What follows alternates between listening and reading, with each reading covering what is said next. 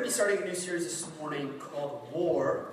And um, I'm super excited about it because it's something that, since I was um, a young kid, that I've just been very passionate about. Um, I genuinely believe this, and let me set this whole series up. I genuinely believe that the life of a Christian is a life of fighting. Um, I think many people have the idea that whenever you get saved, everything is now just like peaches and cream, right? Like when you get saved, it's just you and Jesus, and everything in your life goes smoothly and it's great. And especially if you watch TBN, they will tell you that everything is perfect and everything goes smoothly, and Christianity is awesome. And here's the most devastating thing in the world is when you don't know Jesus and you have this preconceived idea of when you know, when you come to know Jesus and you get saved, you think that everything in your life is going to go smoothly. Well, what happens when it doesn't? You are extremely disappointed, you're devastated, and you're like, why is my relationship with Jesus? Why do I fight? Why do I struggle? Why do I go through difficult times? Why do I question certain things? And so, what I want to do this morning, and we're going to do this for the next three weeks, is dive through a series simply called War and simply call us to finish this race well to finish this race well, that God has called us not to get sluggish, that He's not called us to drop off the deep and give up in certain times, but He wants us to keep pushing, He wants us to keep straining, He wants us to keep fighting. So if you have a Bible, um, it's going to be in 2 Timothy chapter 4, verses 6 through 8. And this is going to kind of set up the sermon this morning. It's simply this. This is Paul talking. He says, As for me, my life has already been poured out as an offering to God.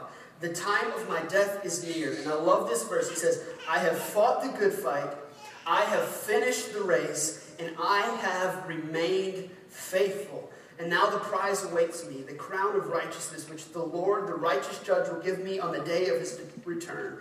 And the prize is not just for me, but for all who eagerly look forward to his appearing. So let's, let's think about verse 7 for a moment. I have fought the good fight, I have finished the race, and I have remained faithful. The Christian life is a marathon, right? It's a race that we all enter into. And have you ever gotten halfway down and you're like, man, forget this? It's just, just too difficult. I just want to coast by. I just want to go to church. I just want to get my Sunday fix in. And then I just want to go about my life. And I don't want to fight because it's too difficult. It's too hard. And I think if we're honest with ourselves, a lot of us in here have lost that fight. We've lost that desire, that willingness. Um, it's so easy just to give in to fleshly desires and sins and, and comforts because the world is readily available to us, isn't it? Um, we live in the most comfortable culture on the face of the planet. Like, if you don't want to think about life, um, you don't have to sit there in silence and not think about it. What can you do? You can numb yourself. You can get on Facebook and you can scroll for hours. You can watch TV. They have narcotics now that'll help you with that. You can numb yourself. And a lot of people come to a place where they get into the Christian life and it starts off on the mountaintop. You're, you're so excited, you just got saved, and God's changing all these things in our life. And we go five, six, seven years, eight years down the road, and we just get tired. We just get tired. We're like, is this really what it's God is seriously? I remember waking up um, about five years ago and totally just dissatisfied in my relationship with Jesus. I remember laying in bed one night and I'm like, is this really going to be the rest of my life? In my relationship with Jesus, like, am I really just going to feel like this all the time? Like, am I really going to feel like I'm just constantly hanging on by a thread, barely making it? Christian life is a life of fighting. Paul says, Man, I've fought the good fight. My entire life I've fought through, and now I can say I've remained faithful. I've remained faithful. And this is my goal and my journey that I hope that we can walk on for the next three weeks. That we can, for those of us that has lost that fight, for those of us that are maybe in the race and it's a new race for us, and, and Jesus is exciting and everything is exciting right now, and so it's easy for you. My prayer is that no matter how long you have left on this earth, that for the rest of your life that you would continue to fight, that you would continue to push through, because what's always on the other side of you pushing through and you fighting is joy. Many of us have been um, saved for years, but we have come to the point where we're simply surviving off the scraps that we get on a Sunday morning. Like, we're, we're barely making it. Like, if you miss church, like, your week is over, right? If you miss church, you're like, oh man, I need Sunday mornings because that's where I get my Jesus. That's where we read the Bible. That's where I get encouraged. And then you walk out there on Mondays and Tuesdays, and it seems like it just all falls apart. Why? Why? Be- because we're not fighting throughout the week. Um, many years ago, I literally, I know it was just the Spirit of God that gave me this phrase, and simply fight to know. And uh, it, I was walking through this kind of dark time in my life, and it, it, wasn't really because of anything that I had done that was sinful. It was really just, I don't know why. I walked through this dark period of my life where I just did not feel connected with Jesus. I didn't feel anything, I, I, and I don't know what it was. And uh, I've shared this story before, but I remember I'm, I'm, in Bible college and I go out from my dorm room and it's about 3.30 in the morning and I get out in the middle of this field and I'm like, God, what is going on? And I remember just having like this screaming match between me and God, just yelling at God, like, where are you? What is going on? You ever had that before? Or am I the only weird one?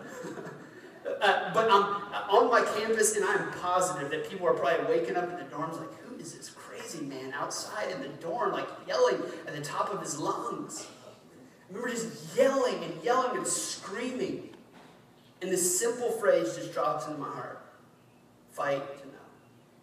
Like, if you really want to know the intimacy of Jesus, if you really want to have joy, if you really want to have a genuine, authentic relationship with Jesus, then you have got to fight to simply know Him. Because there's always going to be fleshly desires and momentary comfort that want to rise up, and it's so easy for us to give in to them so easy for us to give in. I believe that a failure to fight for time with Jesus is always going to be the reason that life seems out of order. So, so here's the question that I have this morning Does your life seem out of whack? Does your relationship with Jesus seem out of order? Does it seem mundane? Is it not exciting? Chances are that we're probably not fighting to know Jesus. Here's the truth Christianity is not a comfort filled life. It is not a comfort filled life. It is not you pray the prayer, you get saved, and now you can sit back and just coast. It's a violent fight against your flesh to know Jesus daily. Like every single morning, I have to wake up and cleanse my mind and my thoughts and go, okay, no, no, no. If I want to know Jesus, then I've got to prepare myself. I've got to go to war. I've got to fight. Fight to know. If you want to know Jesus, it's a fight to simply know him. This is what Romans 8:13 says. For if you live according to the flesh, you will die. If you live according to the flesh, you will die. But if by the Spirit you put to death the deeds of the body, you will live. So there's two things going on here. If we live by our desires and what we want in the moment, we die. But if we fight and we allow the Spirit to enable us and to live inside of us, then we have power to push through and fight. One of my favorite uh, Puritans, um, John Owen, he wrote extensively on the topic of um, this fancy theological word, mortification. And basically, what it means is that do you, when you deal with sin, do you see it as a big deal? Or do you just kind of deal with it and go, eh, I'll get over it later? But he wrote this book called uh, Mortification, and, and he basically goes through the concept and the idea like, you don't really, like, when you sin, when you fall short, when you struggle, when you mess up, if you don't see it as a big deal and you see it as just a minute little thing, those little things begin to turn into big things. And so he coins this phrase throughout the book, and he says, Be killing sin, or it will be killing you. Be killing sin, or it will be killing you. Here's what, men, let me, let's talk for a moment. I remember, and I'll just, this isn't anything that I haven't shared with my wife or uh, many other people in here. I remember being a young man in high school and, and just dealing with lust. And uh, it was something that, you know, just every time, like I would try to fight, and what happened is falling into to lustful desires or, or whatever it was. And then as soon as that would happen, what happens to your relationship with Jesus? You feel powerless, right? And it may not just be lust, it may be some other sin that you wrestle with or grapple with. But here's what happens is, man, you can have this week where you're doing well. And everything's going fine. You're like, man, me and my relationship with Jesus is just awesome. And then what happens? You, you give it to sin, you don't see it as a big deal, and then the enemy creeps in and says, Look, see? See? You know what? You, you might as well just keep, you might as well just stay here because it's hopeless. And so we end up falling into this perpetual cycle when we don't see our sin as a big deal. I have learned that there is absolutely no substitute for time alone with Jesus. Like when I wake up in the morning, I have to see it as this. I wake up in the morning and I go to battle. I go to war because I know as soon as I step out of, not even out of my house, as soon as I get out of my bed, there is the opportunity for Satan and sinful desires and all these things to engulf me. I mean, you don't, I mean, the culture that we live in now, you don't even have to be searching for it. You drive by and you see billboards and you see things all over the place and it just hits you. Or, you, when I get out of bed, all of a sudden you got four kids all over you and you want to just sleep and drink a cup of coffee. Instantly, if I'm not going to battle, if I'm not going to war, then my desires and my flesh takes over. It takes over. There's no substitute for time alone with Jesus. And here's what I've noticed about our culture is we stay so busy with things and we always claim that we don't have time.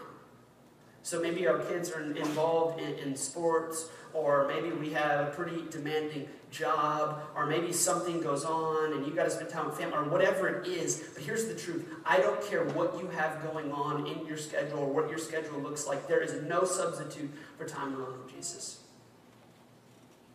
And as soon as you replace it with something else, is the moment that you are putting yourself in a place and in a position that you are susceptible to the enemy. Every time that I look at my life and it's somewhat out of whack or my attitude is off or my wife comes to me and says, Babe, what is wrong with you? What's going on? It's always contingent on how my relationship with Jesus is doing and what my priorities are in that time. Nothing in your schedule should be more important than making war against your flesh. And let's read Romans 8, 7 through 8. For the mind that is set on the flesh is hostile to God. In other words, it is an enemy towards God. For it does not submit to God's laws. Indeed, it cannot. Those who are in the flesh cannot please God. When your desires outweigh anything else, it is impossible to please God. And, and here's what I've learned. Is, specifically within the culture that we live in now, things are so readily available to us. Like, uh, I'll give you for instance, um, any women in here like you're pregnant and has I don't know if, if you're pregnant and like the the cravings have kicked in, or maybe you've ever been pregnant. Well, my wife um, has had these odd cravings whenever she's pregnant. Um, for this one, I, no, the last, uh, for Amelia, our third one, she had this weird craving, and I kid you not, for like a watermelon. Like she'd be like, babe, can you just go to the store and get me a watermelon? Wow, watermelon? Why do you want a watermelon? And then she'd be like peeing all night because she ate the entire watermelon. Or, or hey, I'm craving, it was like for a while, it was like a Sonic slush. Can you, can you go get me some? Okay, yeah, okay. But the thing that I've noticed is now we live in the day and age, if you want something, you can get it. Right? If you just think about something like, I want that, then you get it. Does anybody ever remember the scene? And I might be the only one, and I may think it's the only person that's, that it's funny, but it's hilarious to me. Anybody remember that? Anybody remember Napoleon Dynamite, the movie? Just the, the awesome movie. And when they're sitting in that scene and that guy is showing them that sailboat, and the wife, she's like, I want that. I don't know why. I just continue to think about that. But we have this thing in our life when we desire something, when our flesh wants it. If we're not careful, we live in a culture where we can get it instantly. Instantly.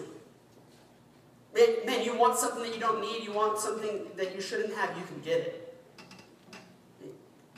any desire that you please. We live in a culture where it's ready and available and we can get it at any single moment. Which is the reason that if we're not going to war, if we're not spending time with Jesus, if we're not allowing the Holy Spirit to invade our lives, then we are living in a dangerous world. We're living in a dangerous world because it's so dangerous because of the fact that we can get things whenever we want them. And if we're not spending time with Jesus, then we have there's no armor, there's no guard, there's nothing going on, and we just take it. I want to give you the example of Peter in uh, Luke 22 39. And so let me set this up a little bit. But Jesus is actually, it's right before his death. And many of you know the story, but he goes up to the Garden of Gethsemane and uh, he looks at his disciples and he says, Hey, listen, I'm going to go up and I'm going to go pray. And I want you guys to stay down here and I want you to pray that God would have his way in the situation. And Jesus at this time, he's agonizing and even says that he sweats blood. And even asks Jesus, he's like, if, if this can pass me, pass it by. So Jesus is coming to his disciple and he says, listen, pray with me. He says, Pray that you do not fall into temptation. And this is what uh, Luke chapter 22 says. Jesus went to the Mount of Olives to pray, as was his custom, and told his disciples, Pray that you may not enter into temptation. This is what happens the disciples fall asleep. They fall asleep. The next thing that Peter does is he cuts a man's ear off. he cuts the man's ear off. Then he denies Jesus three times. And I want you to notice something. That Jesus says, hey, listen, go spend time with the Father so that you do not fall into temptation. Okay, yeah, we're going to go do that. And they go and they sleep. They don't prepare their hearts, they don't ready their hearts. And what is the result? They fall into temptation. And here's the truth what is true of Peter is this true for all of us. You fall in private before you ever fall in public. You fall in private before you ever fall in public. So let me, let me give you an example. Nobody wakes up in the morning and says, you know what? I think I'm going to cheat on my wife today. You, you just don't do that. You know what? I think I am just going to get like nasty drunk. You, you don't do that. Nobody wakes up in the morning and just does that. It is something that has been going on in your heart over and over year after year and week after week and month after month that eventually, because you've not fought those desires and you've not made war against the flesh, you give into it. You give into it. Give into it. One of the reasons, and I've said this over and over, um, you know, many of you know this, but it's widely spread all over the media and everything that we read. And it seems like I read an article almost every single week about it, about some pastor that has fallen into temptation has been immoral. And then here's the story as it goes. It's like, man, I don't know what happened. It just kind of happened. And then it, it, it, the truth is, that's been going on for years. It's one of the many reasons that I've said this before to the church, but every single Tuesday morning, all of our pastors get together and we just, we don't talk about church. We don't talk about how things are going. We just talk about our hearts and what's going on inside of here. And we confess sins and we walk through those things. It's the reason that when you come to our offices that there's glass doors on our offices. Why? Because we know that we're susceptible to sin. My wife and I have made kind of a prom- made a promise to my wife that whenever I travel, I'll never travel alone. Never. Why? It's, it's not that I don't trust myself, it's the fact that I don't trust sin. I don't trust temptation. I don't, I don't travel by myself. One, it, it, it helps me to look better when I'm traveling with another man as a pastor going and preaching at places. And then two, I don't want to sit in a hotel room by myself and be subjected to temptation. Because listen, I know Zach McCann.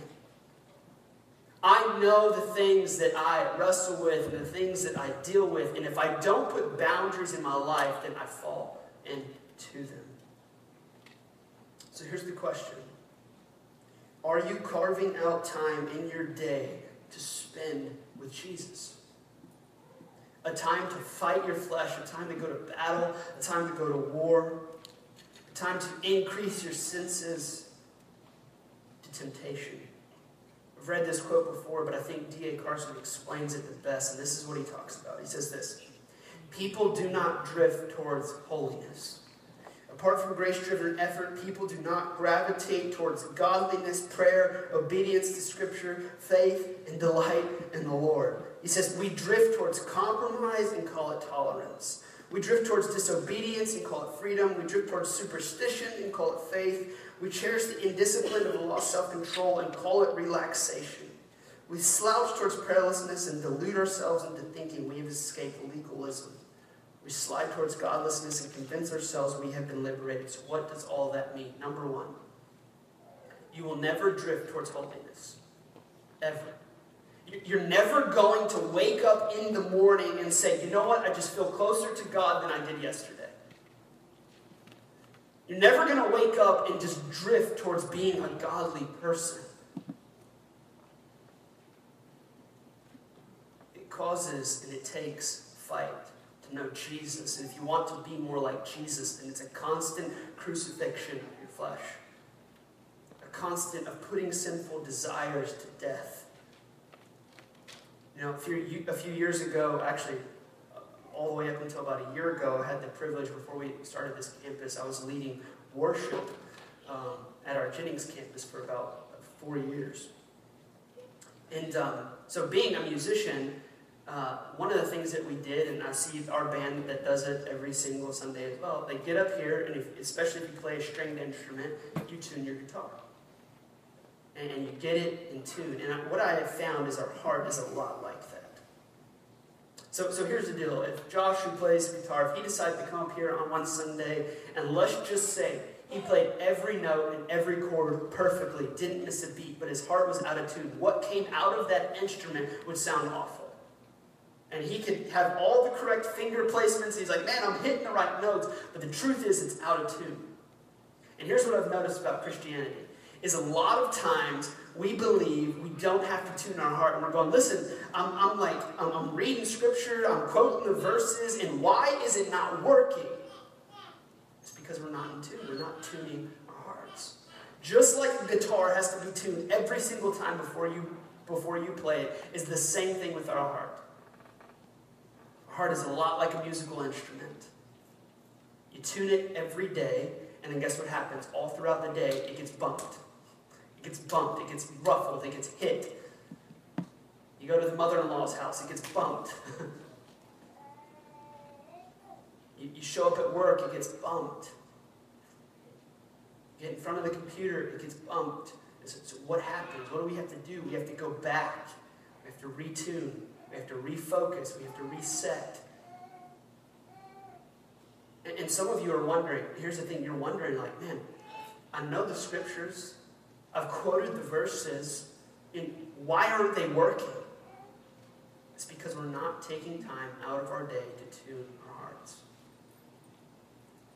We're not taking time out of the day to align our affections with Jesus. Here's the truth. In order to know the peace in the storm, you have to be with Jesus. In order to know comfort and suffering, you have to know Jesus. 1 Corinthians 9 24 through 27 says this Don't you realize that in a race, everyone runs? So in life, everybody's going to run. But only one person gets the prize. So run to win. All athletes are disciplined in their training. They do it to win a prize that will fade away, but we do it for an eternal prize. So I run with purpose in every step. I'm not just shadow boxing. It says, I discipline my body like an athlete, training it to do what it should. Otherwise, I fear that after preaching to others, I myself may be disqualified. So everybody's going to run. Everybody's going to run the race. The truth is, can we all quote at the end of our life, man, I have run, I have finished, I've been faithful. Momentary comfort is always going to be at war with eternal gain. Momentary comfort is always going to be at war with eternal gain. So, so what does that mean? Meaning that a lot of times, what I see, the reason that people fall into these cycles and these patterns of depression or just not understanding why their relationship with Jesus is not working out is because they trade something temporal for something man, okay, I can just give in today and it'll be all right tomorrow. The problem with that is when you give in today, it sets the course for the rest of the week. sets the course for the rest of the week. So here's what I've learned to do. About uh, three, four years ago, when I was traveling back and forth to Baton Rouge every single day, um, so it's about an hour and a half there, an hour and a half back. I had about three hours of just silence, which, is, if you have kids, is. Just awesome. Three hours of just silence. And I remember I didn't have, I, I really, I woke up at 5 in the morning to leave, and I got back at 8 o'clock at night. I did not have time to spend time with Jesus. So I could have looked at my schedule and said, look, I, I literally don't have time. Because by the time I got home, I'm spent, I'm done. And, so what I did is, I'd never done this before. I literally plugged my phone into my car, turned a podcast on, turned the audio, of the Bible, and that was my time with Jesus in that drive. Here's the thing if you are passionate about something and you really want something, it does not matter what your schedule looks like, you will find time. You will find time. Uh, let me give you an example. Men, any sports fans in here? Sports fanatics? Okay. If you live a busy life, let's say you work 7 and 7 or 14 and 14, whatever it is, you find time to figure out what the score is. Right? Like, what's the score? You make time for that. Or, or when you come back, if you love to hunt, you love to fish, you make time for that. And how is it that Jesus and our relationship with Jesus becomes not a byline, but a sideline? Becomes kind of sidelined. Like, man, I've got all these hobbies, I've got all these other things that I'm doing.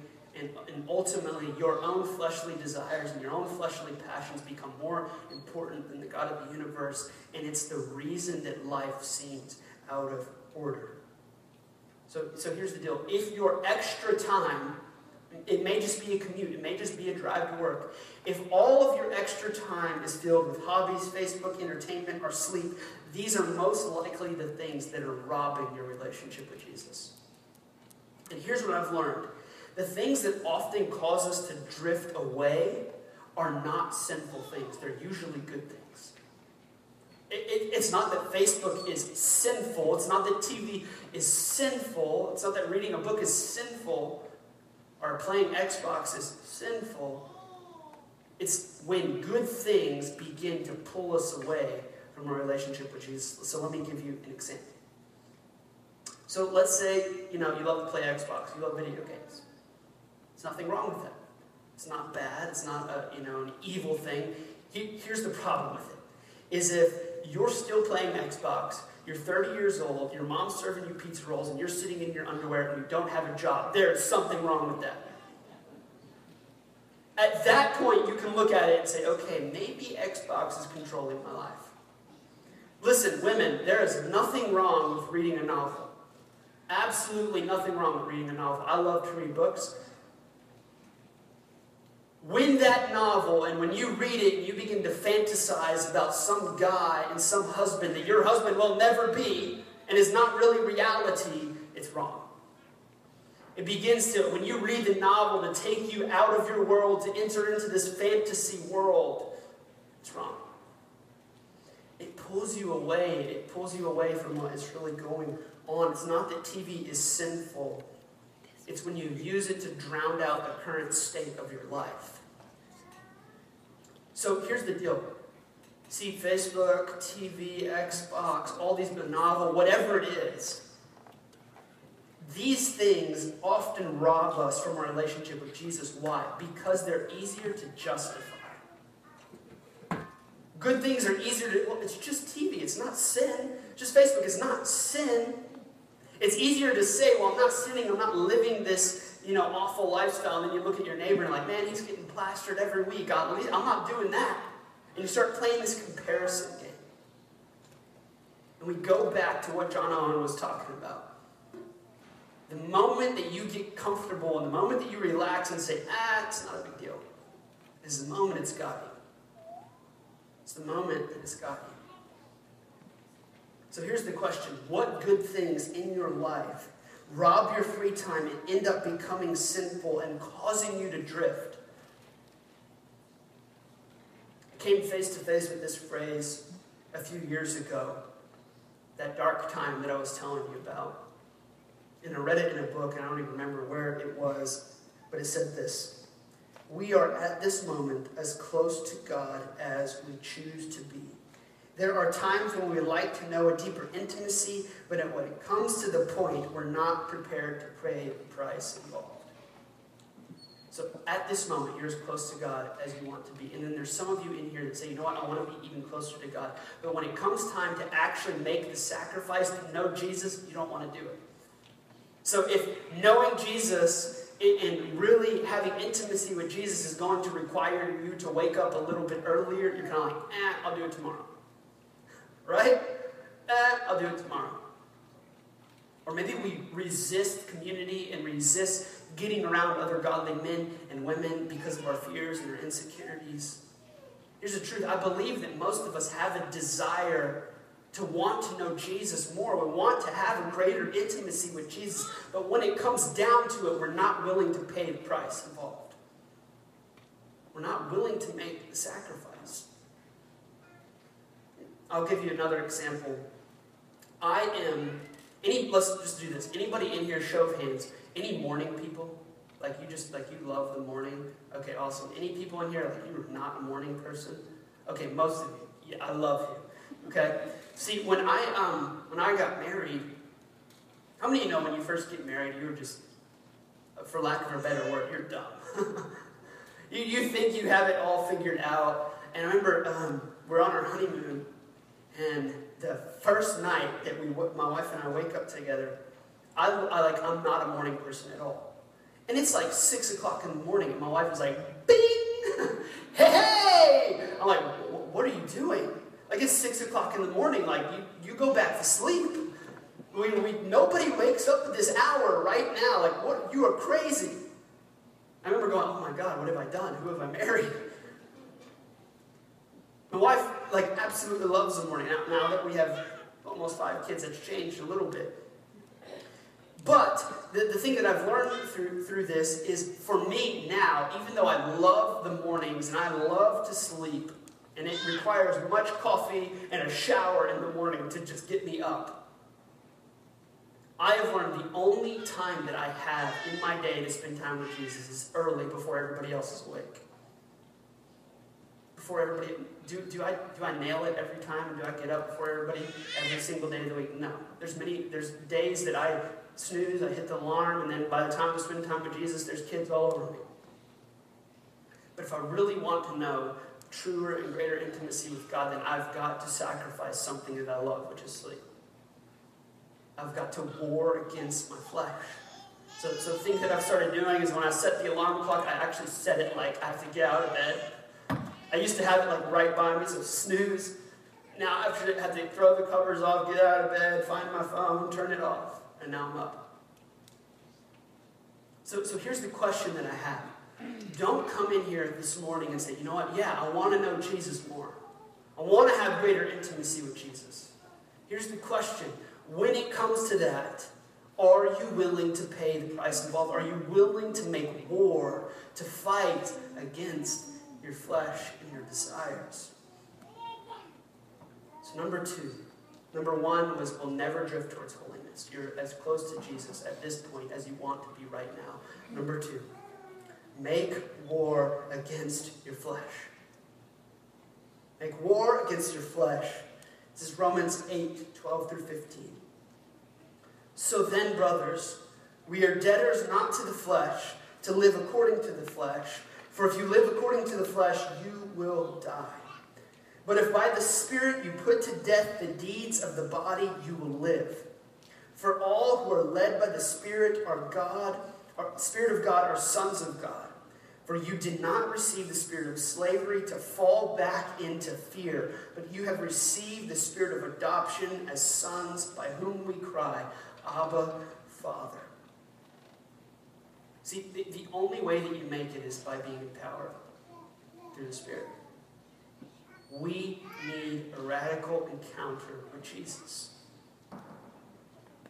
And, here's the truth many of us, at one point, it started on high point. We, we felt this close and this intimacy with Jesus, and now we're like, where did it go? And if you're feeling that right now, chances are it's because you've come to a place where you're just drifting. It's stagnant. You're not fighting.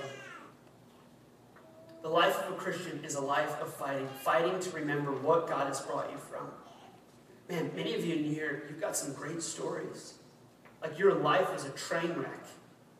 And then God, in His grace and His mercy, He reaches down and He pulls you out of that. And then fast forward six years and you're going, man, what, what's going on in my life? God, where are you? Sometimes it requires us just remember where you were. Remember the faithfulness of God to pull you out of your sin, to pull you out of that and save you. See, sometimes it's a fight just to simply remember who God is and what He's done for us and how gracious He has been to us. The only possible attitude towards out of control desire is a declaration of all out war against the flesh. Um, I was reading a uh, biography a few um, weeks ago, and they have this story in there about this soldier. And uh, it's in World War II. And basically, what happens is he gets shot in the leg, and his whole battalion basically he falls into kind of like this hole, this bunker that they had, and his whole battalion had left thinking that he was with them. Well, about two days later, two days later, which is just crazy, he kind of comes to, wakes up, realizes that he's in the middle of the woods in World War II by himself. Like, by himself. And he says all of a sudden this great, like, kind of fear takes over, and he said something crazy happens. This fight and this willingness to live takes over. And he starts explaining this account. He's like, it seemed like I could hear a twig snap a mile away. He said, It seemed like I could hear somebody breathing miles away. Why? Because I'm so vigilant and I'm so aware of my surroundings because if I fall asleep, if I get comfortable, I'm going to die. There's this, there's this thought process about being back with his wife and his kids and his loved ones. For three days he stays out there, not accounting even the two days that he was asleep in this bunker. So for five days, no food, little bit of water. And he said, I did not sleep for five days. Why? Because there's this willingness to survive, there's this willingness to live. And here's the thing about fighting you've got to remember is when you are in a fight, it keeps you aware. And the moment that you decide to get comfortable is the moment that you're no longer aware of your surroundings. And here's, here's the issue, and here's the problem that we face with people that do not enter into the fight. Is all of a sudden now you're no longer aware of your surroundings. You're no longer aware of the schemes and the temptations of the enemy. See, when you go to prayer and you seek Jesus, you begin to become aware of how serious this is and how much you need to fight and how much you need to push through. John Piper says it this way. He says, I hear so many Christians murmuring about their imperfections and their failures and their addictions and their shortcomings, and I see so little war. He says, make war. I came face to face with this a few days ago, and just complaining, like, God, why am I still dealing with this? Why am I still struggling with this? And this is what he's talking about. He says, I see so many Christians complaining about their imperfections, complaining about giving in to their desires and doing things they don't want to do and trying to go, God, why am I doing this? But so many Christians do not go to war. They do not go to battle. They do not fight their flesh. If you're wondering how to make war, it's simply, for, for some of us, simply, it's just simply opening the Bible. Like, I am going to be a student of the Word. Like, I, I don't read this much, I don't know much about it, but I am going to fight through this and I'm going to read it. I have fought the good fight. I have finished the race, and I have remained faithful. That's what I want for each and every one of us in here man, when you come to the end of your life, that you can look at it and say, listen, yeah, where there's some bumps in the road? where there's some difficult times? Sure. But you can be confident that when this is all over and you're nearing and you're getting close to seeing Jesus face to face, that you can say exactly what Paul does, and I fought the good fight. I've been faithful. And, and maybe at the end of your life, you've got a few bruises and you've got a few cuts and you're bloodied up a little bit. But it shows that you've been in war. It shows that you've been fighting. Don't get sluggish. Don't give up. I, I, as I was preparing for this, I don't know why, I just couldn't help think about this. And I think everybody knows this little child story. Remember the story of the tortoise and the hare? The rabbit who is obviously, the hare who is obviously much faster than the turtle. What does he do? He takes off, he gets halfway down, and he goes, You know what? That, that, the tortoise is way down there. I'm going to sleep. I'm going to settle. I'm going to get comfortable. What does he do? The, the tortoise just keeps trudging along at a slow pace, and he wins the race. Listen, Christianity is not a sprint, it's a marathon. It's a marathon. Keep going. That the idea behind it is keep fighting, keep struggling through some things.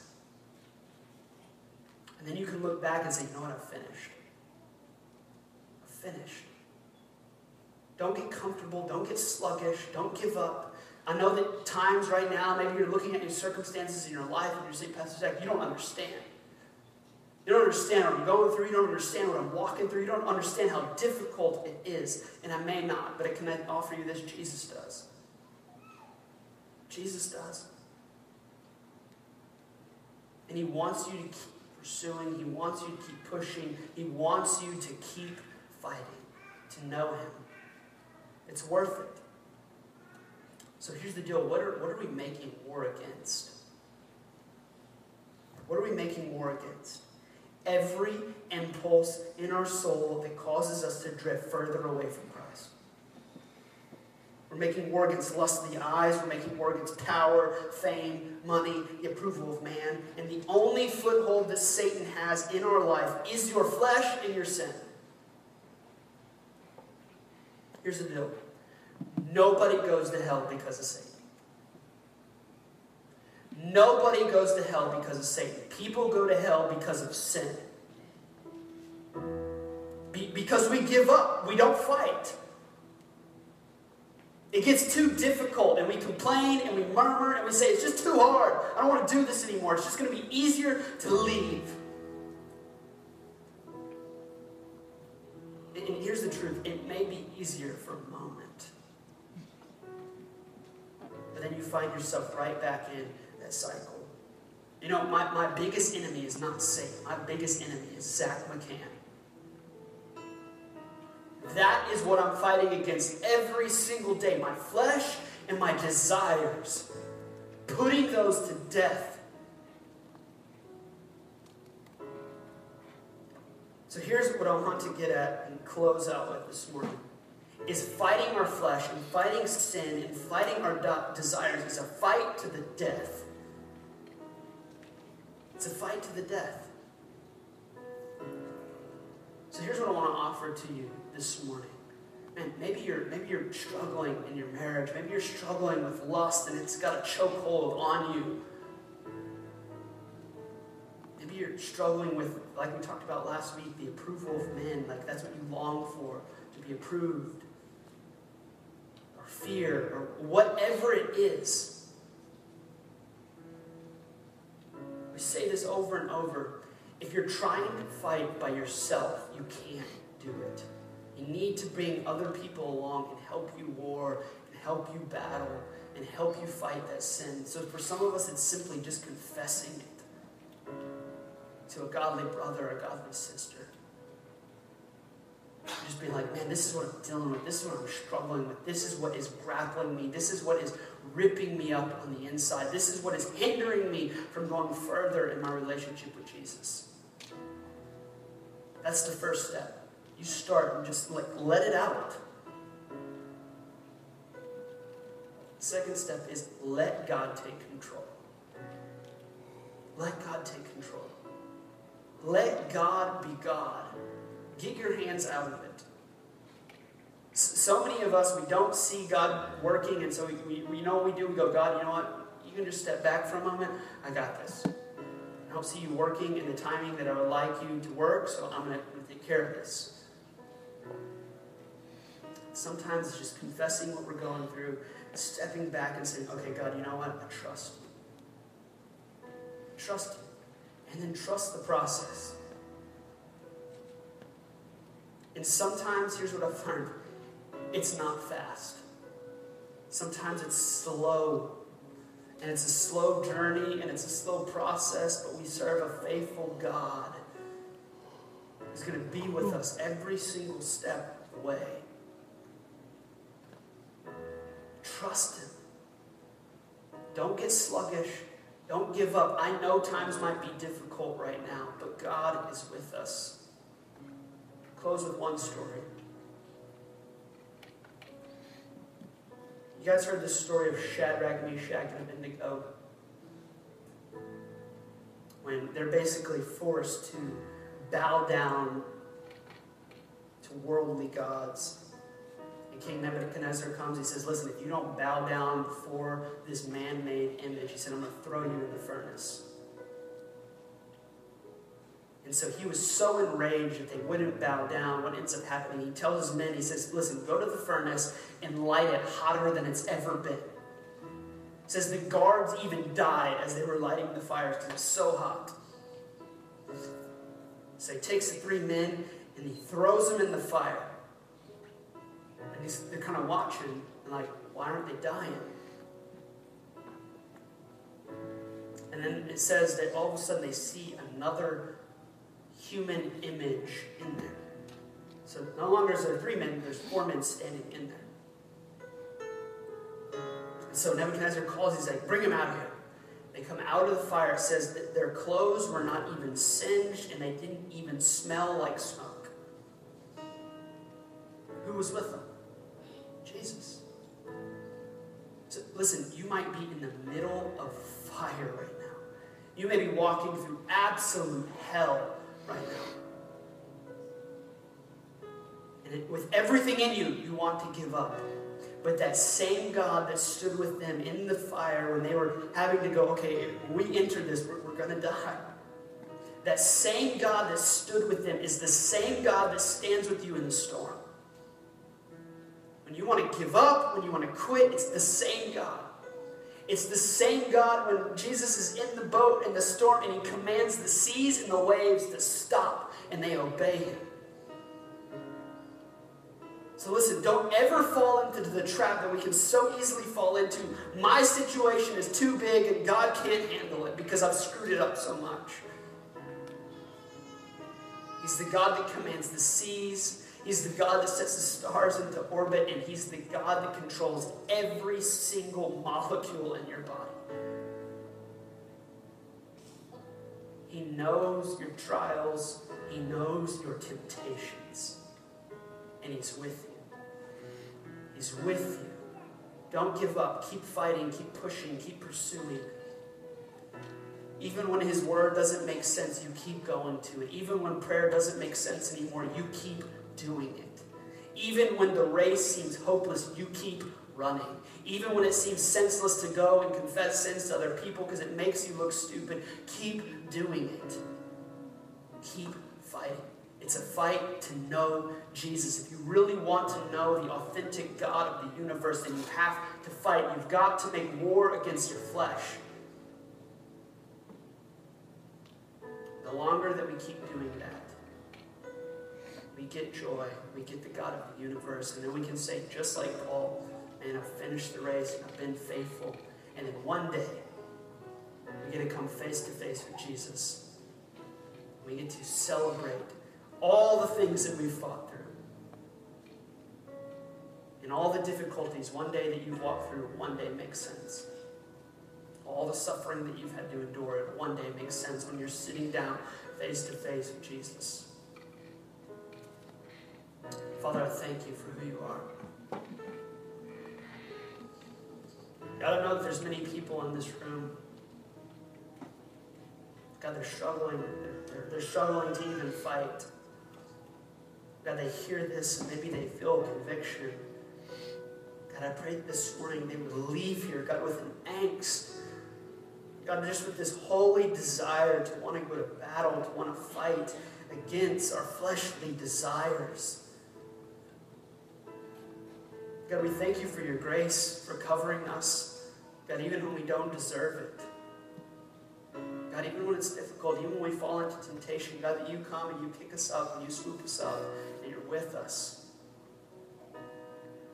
God, I pray that if we've lost our fight, God, if we've lost the willingness to just keep pushing forward, God, I pray that your spirit would come and live inside of us this morning and that we would be able to endure, that we would have a renewed sense of just wanting to go to battle. God, refresh us, restore us. In Jesus' name.